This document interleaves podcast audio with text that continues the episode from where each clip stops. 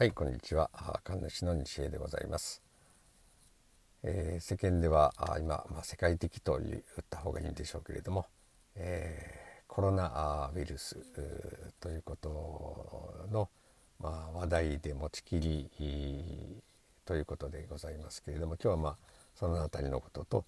それから えー、祝詞についてのお話をさせていただこうかなと思って、えー、録音をしております。えー、まああの意識しないわけにはいかないというかあ私の友達とかはあの新型コロナが出たっていうことだけをキャッチして、えー、テレビをまああのほぼご覧にならない、えー、方でですねあの昔々そのトヨタですかね、えー、コロナっていうあの古い車があったわけですけど今はもう絶版になってるみたいですけどえー、とうとうその新型コロナが出たということはあの新しくそのコロナというね車が、えー、またリバイバルして、えー、新しくなって発売されたんだというふうに勘違いをしてるような、えー、そういうあの受ける友達がいたわけですけれども、はい、まああの冗談はさておいてですね、えそのコロナというものをあの一回ググってみたわけですけれども。太陽冠というふうに載ってます、まあ、太陽の冠ですね。いわゆるその日本での、えー、宗教でいうとこのマリシテン様とか言われるものがございますけれどもこのマリシテンというのも太陽のその輪っかですね。陽色とかその太陽の輪郭というものを、えー、表したものが、えー、このコロナということと書いてありました。そして、えー、日本の何人かの方々もですね内なる、一とつながっているような方々が YouTube においても発信とかもせられて、おりましたけれども実はこのコロナっていうものは太陽のその霊気というものを伴っていると太陽意識であるというそういうお話がございまして私も非常になるほどと納得したところでございます。そしていよいよ私たち日本人の霊性というものを開くために、えー、まあ世界中の皆さんのその意識というものを私とは何者かというものを開くために、えー、このコロナというものが、えー、最終的に、えー、大きなきっかけとして、え今発生しているということがあ本当のところのようでございます。えー、出口鬼三郎さん、もですね、えー、その弥勒用が来るその弥勒っていうものの数字をですね、えー、567というふうに、えー、記されていたそうですけれどもこのまさにコロナですよね567と。そしてカタカムナの中心のひふみよいから始まってですねビスマルの玉まで終わるこの3節についても567、えー、5, 5節6節7節というこの3つの歌というものが中心になっているということも何かしらのそういう関係というものがあるんではなかろうかなというふうに私はそのように思います。はい、で、え具体的にですね、えー、その太陽というものの意識というものが、えー、そのまあ、私たちの生成火星を地球の全ての生きとし生けるものを育んでいるわけですけれどもこの特に私たち日本人があアマテラスっていう、えー、あまねく照らすっていう意識っていうものを今あ内なる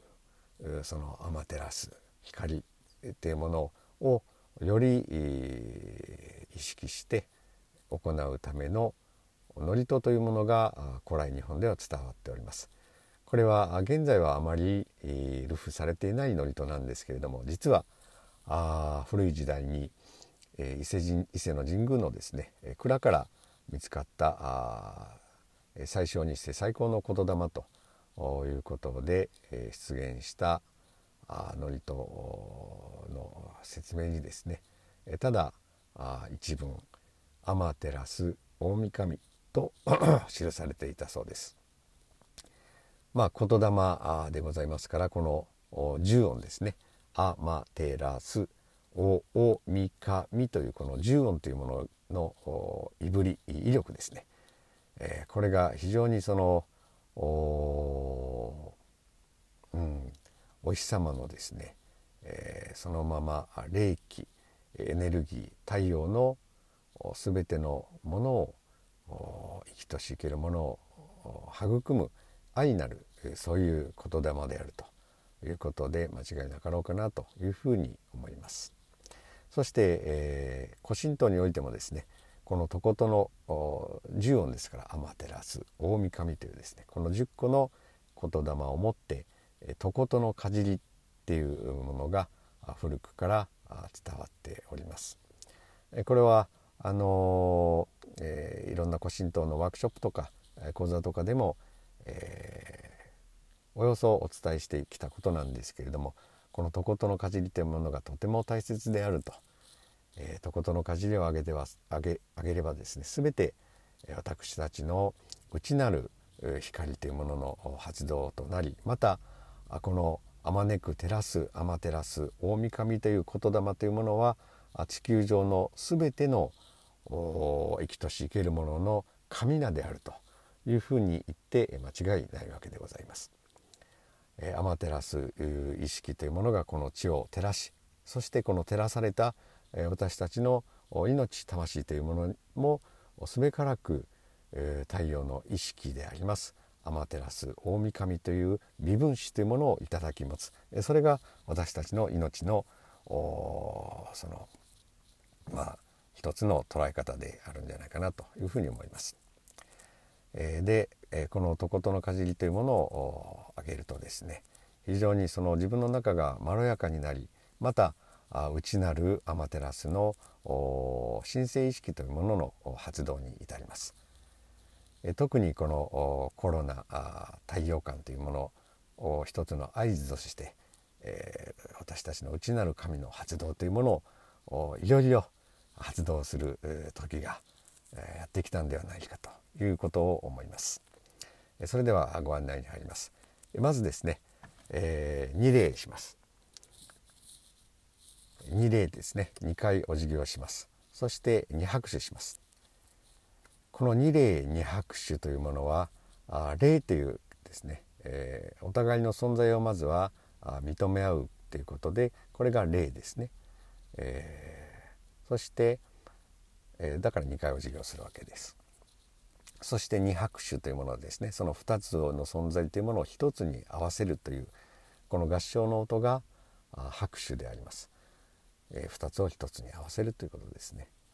そして同時にこの拍手を持って嬉しい時には私たち地球人はみんなこうわーというふうにですね拍手をします。これは祝福なわけですね。喜びなわけです。え自らの喜びを持ってえそして相手を祝福するというそのお互いの喜びというものを表現したものがこの単純な拍手という行為に、えー、とてもシンプルに表現されているんじゃないかなというふうに思います。えに霊霊という場所においてはあ全ては一つという場所です。ゼロですね、えそういう霊意識というものを発動するために自らを滅するために神戸ですね。自我の意識を滅するということがえそして相手の姿に敬意を表し自らを滅する霊という場所において2つが1つに合わせるという行為がこの二礼。そして祝福の二拍手という行為になります。まず二礼二拍手をします、えー、そしてまずとことのかじりの前に空間の準備をいたします。雨土の言葉言霊というものを唱えます。雨の木土の木雨の比例土の比例これが雨土の言霊でございます。雨の木土の木ですね。雨の木土の木というのはですね、えー、天からの宇宙の木木というのはエネルギーです、え、そしてそれをお呼びします。そして土の木というものは大地の木エネルギーというものをここに召喚するわけですね。召喚というのは単純に、えー、その存在命の名前を唱えるということが最大のノリトでございます。雨の木といえば雨の木が目の前にぐーっと出現してくると降ってくると。そして土の木と唱えればあ大地のエネルギーというものがここにぐーっと凝縮してくるということでございます。え同時にですね「雨のき」「雨のき」ですね。その母音を開きますと「雨のき」というのは「雨のき」「起き」ですね「起き」とも言えるわけです。その「起き」というものは息のことですね。息というものは息吹であり息吹というものは命のことです。ですから、えそういったことも一つ申し添えます。雨の木土の木えー、それで次に雨のひれ土のひれですねこのひれというものはですねまあ皆さんすぐイメージされるのはお魚のひれをイメージされると思いますけれどもこのひれというものはですね空間をこう払うわけです。ひれというものはそのお祓いだというふうに認識してください。えー、昔のその羽衣天女さんに見られるように、えー、そのいわゆるストールですね首の周り肩に巻いている長いそういう布の垂れたものですよく麻で作られたりとか、まあ、木綿で作られたりとか、えー、そういうものがですね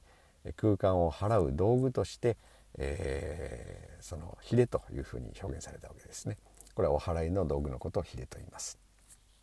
はい。えー、まずこれを唱えますね。そして次にあまてらすお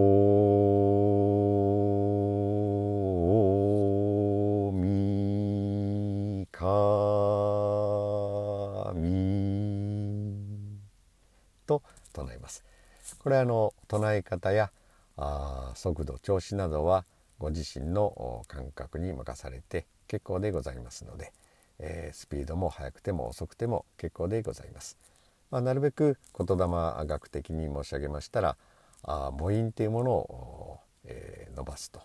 いうことがより言霊のバイブレーションというものがよく働くんではないかなというふうに、えー、思います。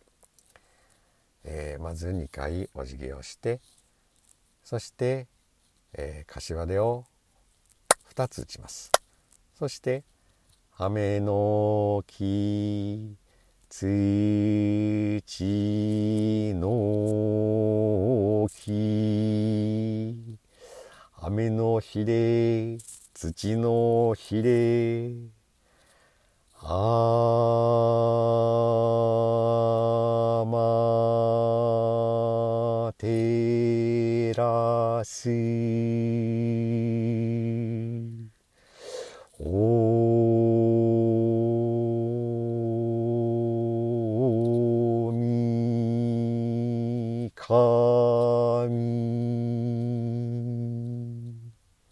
という具合に、